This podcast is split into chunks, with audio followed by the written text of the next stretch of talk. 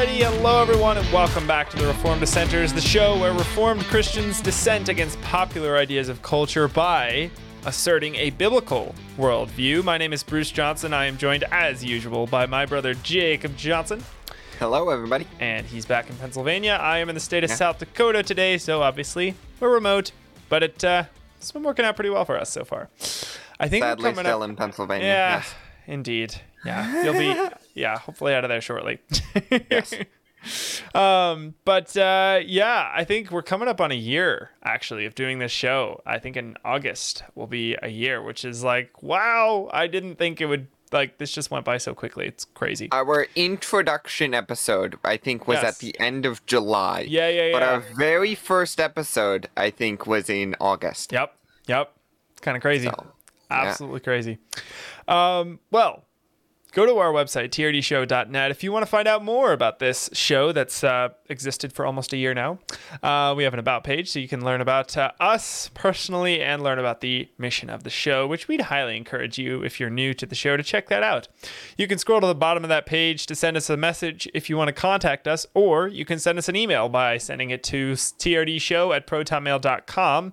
And uh, today is Topic Friday, so I have my obligatory message to ask you to send us future topics for this particular segment. Our Friday episode is always a discussion topic of uh, often our choosing, but uh, also your choosing as well as the audience. So uh, we would love to hear And remember- you. Go ahead. We do not have an unlimited amount of topics. Yes. We will run out. Yes. So please, unless you want the Friday episodes to dissolve, give us more topics. That's hilarious.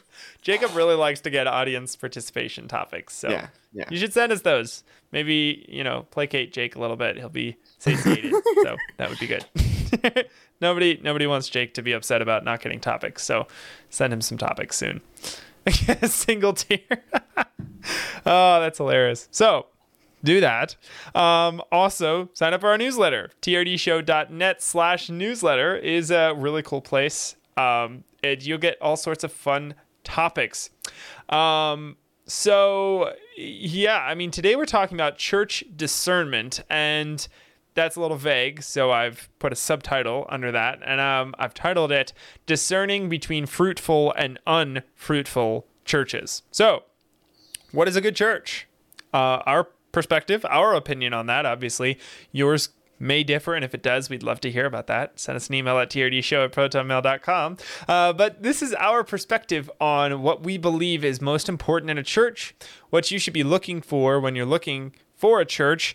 And um, if your church doesn't meet this standard, maybe you know one of two options we've said this before on the show maybe work to fix it work to change it or leave find a church that is um, but before we get into all that, we have to talk about the verse of the week. And this this week our verse is 2 Peter chapter 1 verses 3 through 4. I got it right this time.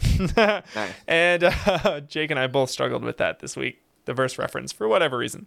But this verse says, "His divine power has granted to us all uh, things that pertain to life and godliness through the knowledge of him who are called to us uh, i'm sorry who called us to his own glory and excellence by which he has granted to us his precious and very great promises so that through them you may become partakers of the divine nature having escaped from the corruption that is in the world because of sinful desire so there is so much here in this in this verse, Second Peter chapter one, verses three through four. But there's couple things I want to highlight, and especially in light of our conversation on Wednesday, which by the way, if you missed our Wednesday and Monday episodes, you're going to want to check those out. We talked about some very interesting uh, abortion related news issues that are very important on our Monday episode, and then we broke down apolo- uh, apologetics, yes, but a very particular variety of apologetics called presuppositional apologetics, and why that's so important and why that's, we believe, the most biblical version of apologetics. But we discuss this in depth a little bit more, and in light of presuppositional apologetics, this actually starts to make a lot more sense, and this verse becomes even clearer than it already is. His divine power has granted to us all things that pertain to life and godliness through the knowledge of Him. Epistemology and knowledge and truth are not something that you want to try and find on your own autonomously without the Word of God. We see that repeated so many times throughout scripture. And what's interesting is then at the end it says, having escaped from the corruption that is in the world because of sinful desire. So all of this points to the fact that we need to be going to Christ, we need to be going to the Word of God for knowledge to escape the sinful desire. Um, and it goes on to say, by which he granted to us his precious and very great promises. We see these covenantal promises all throughout Scripture, so that through them you may become partakers of the divine nature, having escaped from the corruption that is in the world because of sinful desire. We're, we're set apart, we're different. We our lives now look different. We're to be changed creatures in Christ through the knowledge of him, through the knowledge of Christ, who's called us to his own glory and excellence. This is just chock full of power. We are called now to live different lives, and we're called to go, therefore, as Jacob loves to say all the time, right? Uh, by the way, if you didn't hear already, we made a t shirt that says go, therefore. It's available in the Reformed Dissenters' merch store. Check that out.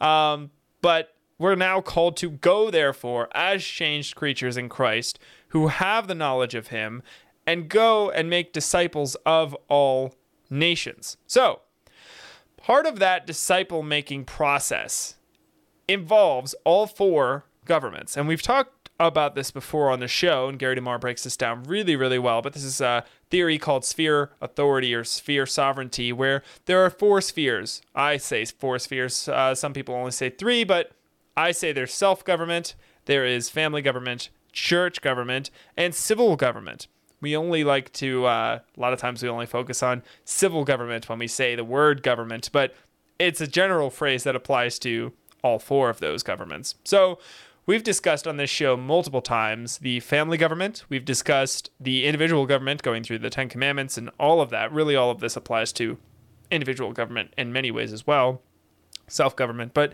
we've also discussed the uh, civil government at length going through Gary DeMar's series and all sorts of other resources like that. But one government we haven't really touched on as much is the church government. And so today, we thought today would be a, a, great opportunity to do that. And specifically discussing discernment. You know, we discussed the difference between judging and discerning a couple weeks on the sh- a couple weeks ago on the show. But now we want to apply that specifically to the church. How do you discern between a fruitful and an unfruitful church? So I think we each have five points, excuse me, five points that we'd like to bring up. Um, eh, is that that's true, Jake? Yes. Five different yeah. Oh, categories. Yeah. Cool.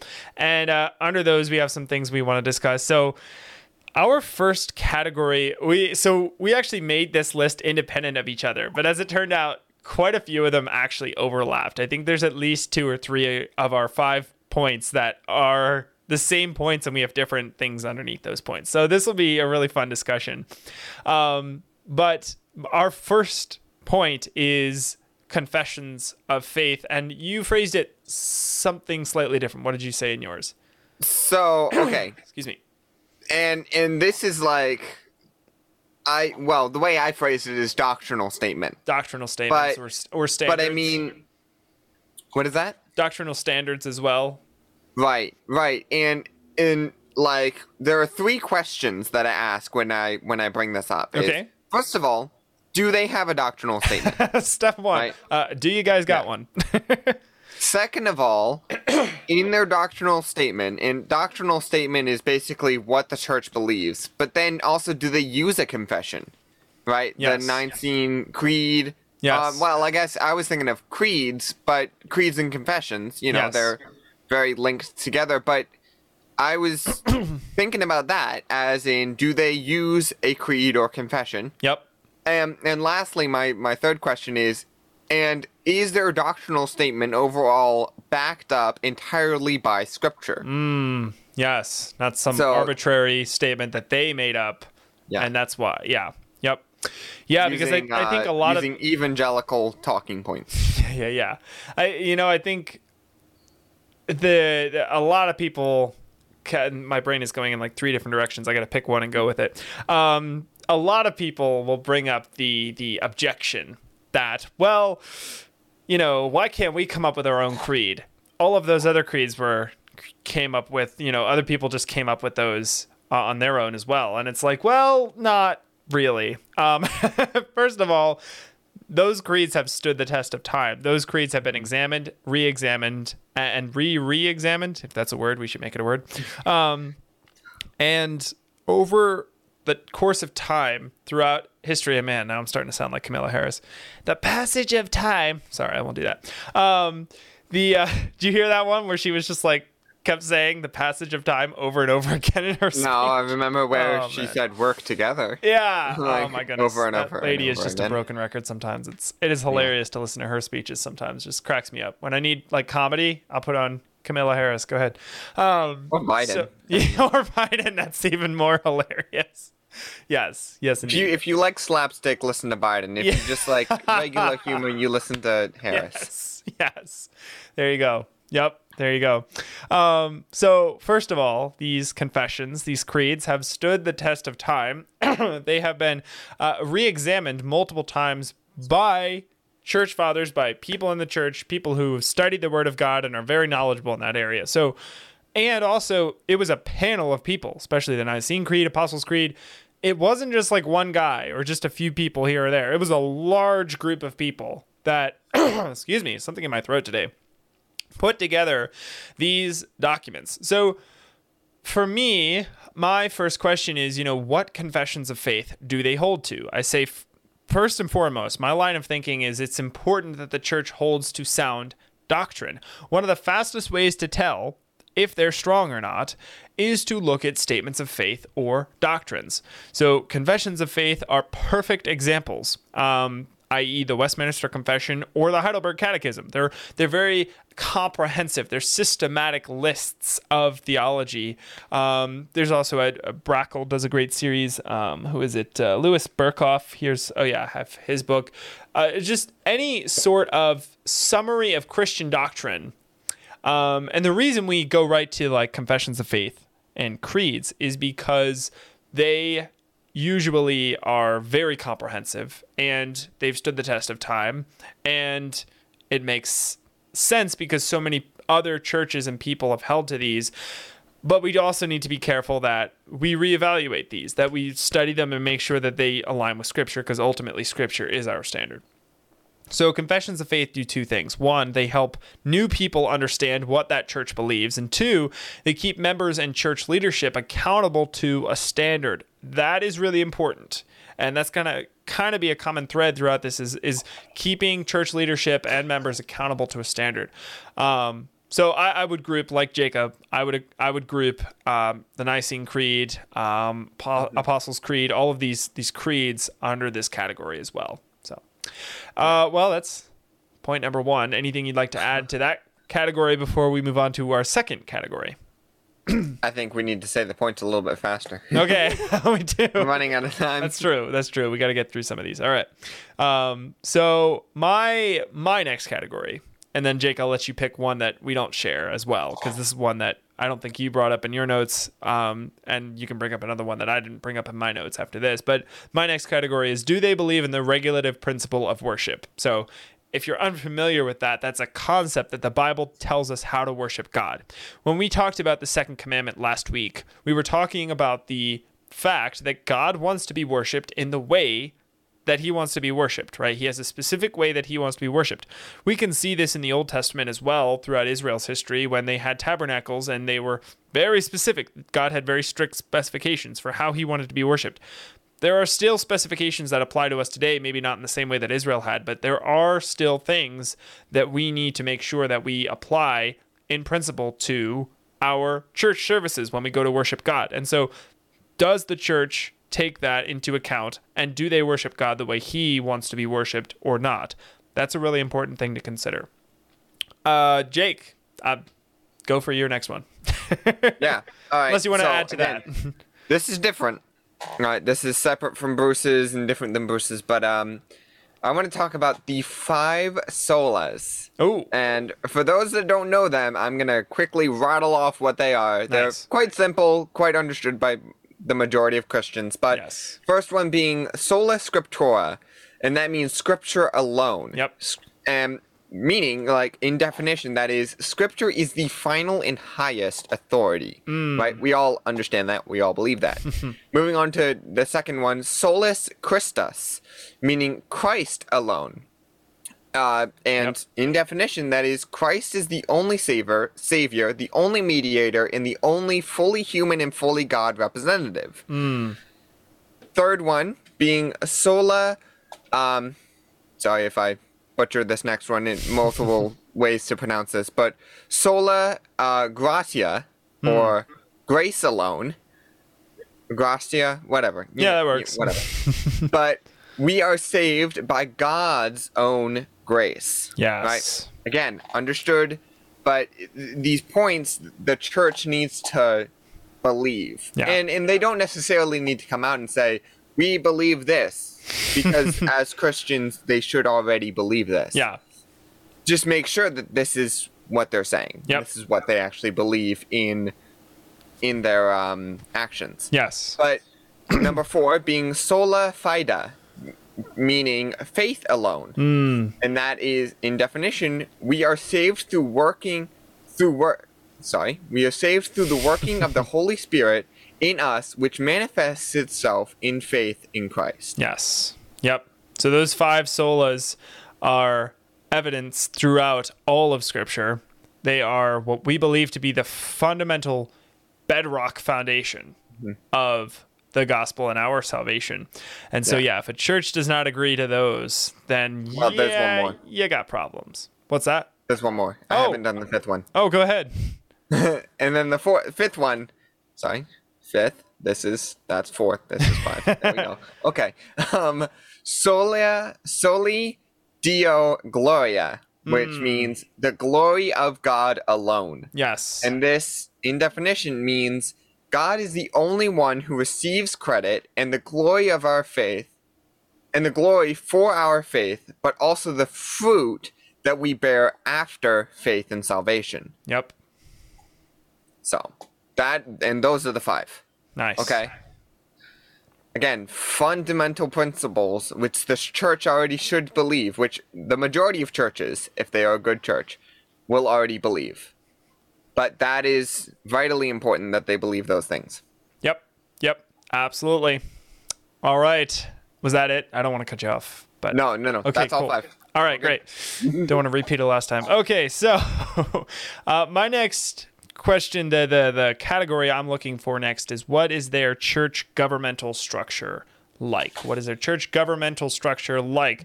Throughout the book of Acts, we see church government brought up many, many times. We see a structure of churches spread across multiple areas and regions, all responsible for each other and all tied together. We don't see churches just randomly, you know, placed, all right, see you later, we'll never talk again. You know, like we never see that. We don't see that in scripture. We see these churches being unified under a church government. Um, but there are lots of different ways to do that. Uh, there are a lot of different styles of church government. Many, unfortunately, don't clu- don't include any oversight from a larger church government outside of their own church. That's we. I don't agree with that. Um, you know, we, we don't agree that there should be just a, a lone wolf lone wolf church like I'm about to talk about. There there are upsides and downsides to this, but here are some of the downsides. Often these lone wolf churches can more easily veer off into heretical doctrines. Um, also, second, my second point uh, under downsides of being a lone wolf church, my second point is that many times these churches can be less stringent about church discipline. They don't take it as seriously because there's no larger body of believers to also take that seriously and for that to actually mean something and carry some weight with it. Oh, so a group of a few people in my local community aren't too happy that I'm breaking God's law in a very overt way. Eh, whatevs. But when a larger group, a larger church government isn't happy, it, it carries more weight with it. Uh, three, Single churches are often less effective culturally than churches within a denomination. They have less resources, less money, uh, usually, unless there's some kind of mega church, um, and they're just not as effective. That's generally how that works.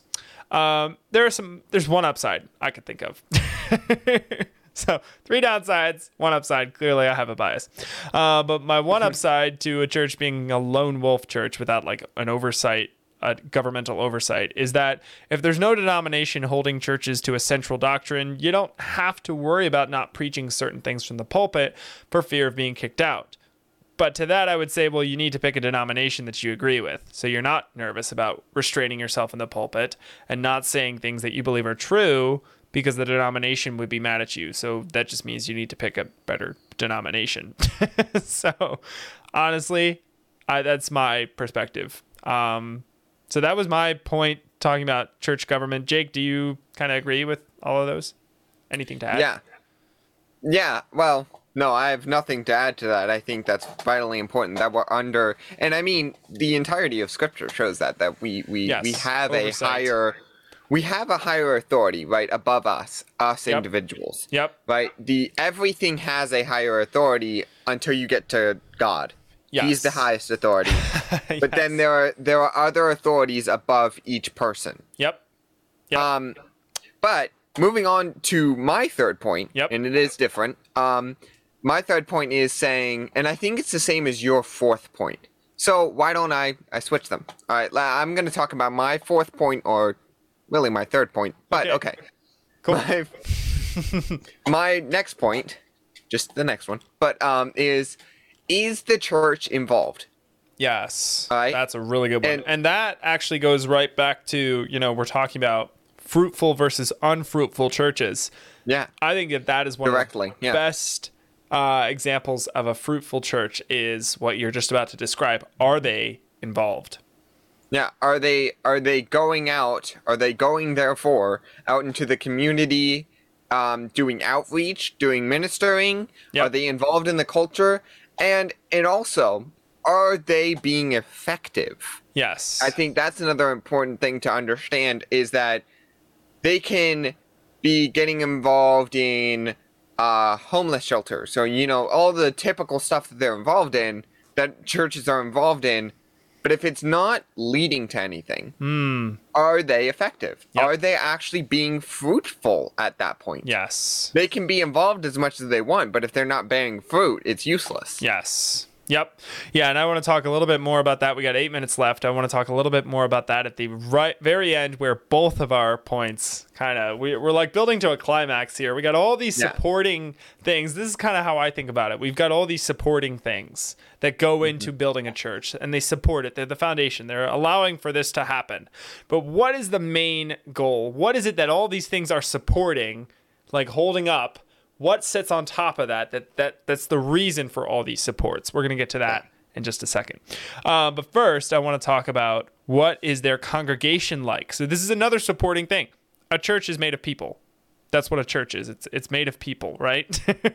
Um, uh, doug wilson actually addresses this in his book mother kirk which is a really really good book and i hope to read it on the show in the future sometime but talks about how a church is made up of people and so we need to understand, we need to like discern what these people are. What what type of people are they? Um, some major questions that I ask: Do the majority of the families in the church homeschool their children? Do they see the importance of that? Do they understand the role of the family, which is to train up children in the nurture and admonition of the Lord? And do they? And I mean, and is the is the pastor preaching on that? Yes, exactly. How will And they I- I know without a preacher? Yep. And I think that's a little bit like what separates a lot of churches and for for a lot of our, our supporting points, a church might a typical Presbyterian reformed, maybe even majority of Baptist churches fit in with our with those points. But then Yep. when you come to this point, this is mm. the deciding factor. Yes. Right? Yes. This separates the the strong the good churches from the the bad churches. Not bad churches per se, but ineffective, you know, unfruitful. ineffective. Right, right. So this one is harder to find a church. yes. If you were just going by our first three points, when you come to this fourth one, you're gonna be like, Oh shoot. "Oh wow, where where are these churches? We can't find these." Yes. anymore. Yes. And But a, a church, it's almost as if we're scared. We're scared to preach about homeschooling. yes. Yep. Yeah, absolutely. And honestly, I think it's a multiple there's it's a multitude of reasons why. But one thing I do want to mention is that um, the people you should be looking for are the kinds of people who should find joy in discussing biblical truths and principles. Mm. They should find joy in that. It should come up a lot in your conversations, even just first day with them, right?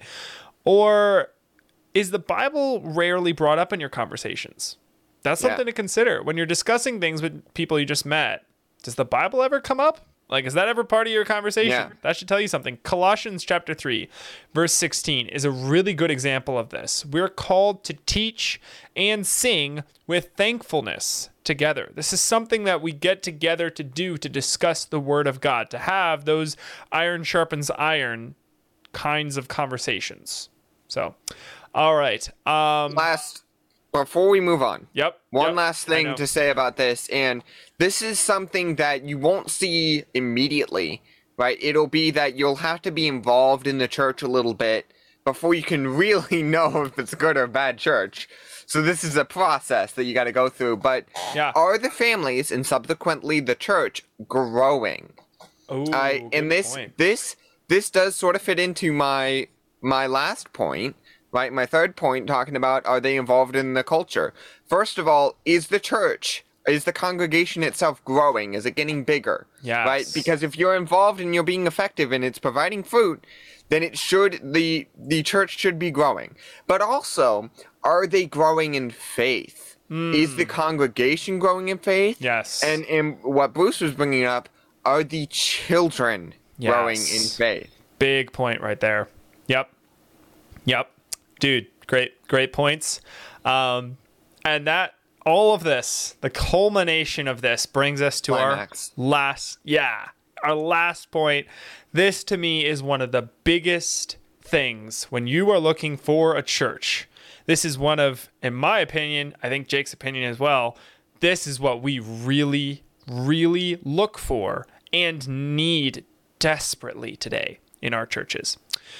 Are they kingdom minded? Are they kingdom minded churches? In Matthew 28, verses 18 through 20, we are given the command to go and make disciples of all nations. In Matthew chapter 6, verse 33, Christ said, Seek ye first the kingdom of God and his righteousness, and all these things will be added to you. Also in 2 uh, Corinthians chapter 10 verse 5, we're told to destroy arguments and every lofty opinion raised against the knowledge of God. Add to this the encouragement that our offensive strategies against the gates of hell will succeed, Matthew 16, 18, and the clear message is that Christians should be actively going into the world working to transform culture for the kingdom of God. So, this is what everything's been building to, right? This yeah. is what we need from our churches today. It's clear, the message of Scripture is clear. They're to be kingdom minded. And, and I, oh, go ahead, Jake. To, to build on that. Yes. Um, I don't know if you were going into well, this. But... So I was going to split this into two categories. I was going to split it into the pastor and then the congregation and the church leadership. Does anything you're okay. about to say fit under those, or is kind of different? Well, no, I'm taking it into the entirety, and okay. I'm, I'm cool. changing, not changing, but I'm, I'm adding on to what you were saying that they're they're being kingdom oriented, but I want to add a little bit to that, saying, do they have an optimistic view yes. of the kingdom? Yes. Do they believe that they're working in the community and culture will ultimately succeed? Yes. Do do we think it's going to go somewhere or are we all just striving in vain? right? Yes. Are yes. we so work in nothing. our outreach, right? And and and we can't really fully understand this until we look at the other side, right? Are we people who is the church thinking that ultimately it will not go anywhere. We're we're just giving the gospel. We're just doing what we can until Christ comes back, and then you know, yeah, it's it's just over. just give a few souls fire insurance. Yeah, you know, we're just fire insurance salesmen, and then yeah. we're good. You know, but if that if we don't think it's going to go anywhere, right? Then why strive at all? Mm, right? And yeah. that's that's where that leads. Yep. Right? If so, you're being consistent with your worldview. exactly. Yeah. So then we want the opposite of that. Yes. We want the other spectrum. Yes. We want is the church being optimistic? Do they think it will go somewhere, or are they being pessimistic? Yep. Yep. You know. Yeah. So that's that's what I wanted to bring up. Yeah, So, I think that's- Sorry if I cut you off. No, no worries. No, I think that's really good because that really plays into the last thing I want to get to, um, which is what does it look like to be kingdom minded? We're going to go a few minutes over, but I think it's important. I think this is really crucial stuff to talk about and consider as Christians and to take to your own churches and consider if your church is like this or not. Um, and you know, there, I, I, I think there are two ways that a, a church is kingdom minded and is optimistic about the future. One, the, the pastor. The pastor should be preaching about how to apply all of Scripture to all of life. That is vitally important. That he is making disciples of the people that are in his church. That he's showing them and preaching to them the entire counsel of God. That they are now learning how to do their work as unto the Lord, how to run for office and, and be a, a, a politician in office as unto the Lord, how to do all of these things and not just limiting the message to a basic limited version of the gospel that says you are a newborn creature in Christ. And that's it. Sunday after Sunday after Sunday. That I don't believe is the role of the pastor, and I believe there's ample amounts of scripture to uh, speak against that.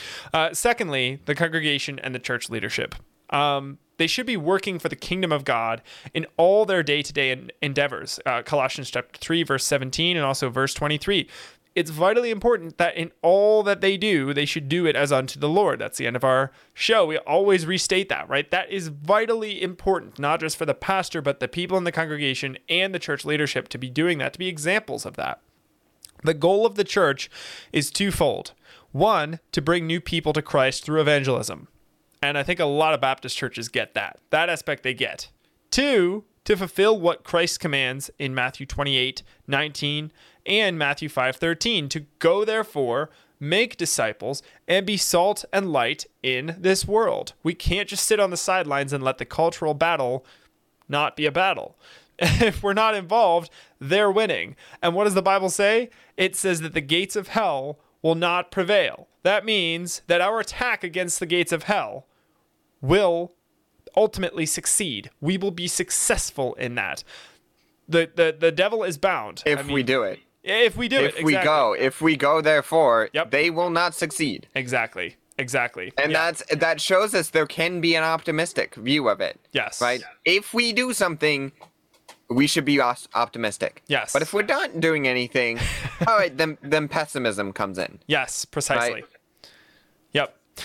Yeah, absolutely. So honestly, that was a lot of stuff. Um, but that's all I have to say. There's so much more that could be said on all of these different topics, but we only have half an hour. So these are some of the highlights, some of the things we really wanted to get to. This is kind of in the order. I don't know about you, but I, I pretty much put these in the order of things that I'm looking for. Um, I might change one or two things around. Like I think confessions of faith are actually higher than I made them. They're not number one on the list. They would be maybe three or four, pretty high. Like five being the the highest, the most important. Um, So, but honestly, all of these are are very very important. But I would put kingdom minded being one of the most important. Yeah. So, um, great. Anything you want to add before we wrap up, Jake? No, no. I um, other than, and I wanted, I wanted to preface this before I went into it, right? Um, you know what? Actually, I'm gonna leave it as it is. I was gonna say something more, but I'm gonna leave it as it is. Let that, let Okay, that, let let, that what simmer. we just were talking about sit. Okay. Yeah, there's there's so much more that could be said. I know, and this is this yeah. is one of our one of our big topics for sure. um, but we actually have a series of two other discussion topics we want to do sometime in the future that address these the the kingdom minded, kingdom oriented aspect. Very very uh, detailed, a very detailed breakdown of that. Um, so stay tuned for that. We're looking forward to producing those in a few weeks. So, um, awesome. Well, thank you all in the audience so, so much for listening to us today. We really appreciate it. Don't forget, as we always say, go to our website, TRD Show, TRD Show, the Reformed Dissenters Show.net. And uh, we got so many cool things on that website. Check it out today if you haven't already. Uh, buy a t shirt. We've got special edition t shirts now available in our merch store, which you can find on our website. Go there for special edition t-shirts. Check them out. Um, we think the design turned out pretty nicely, and we're really happy to get them out to people. And hopefully, they'll help you start conversations with people as you go there for and make disciples of all nations.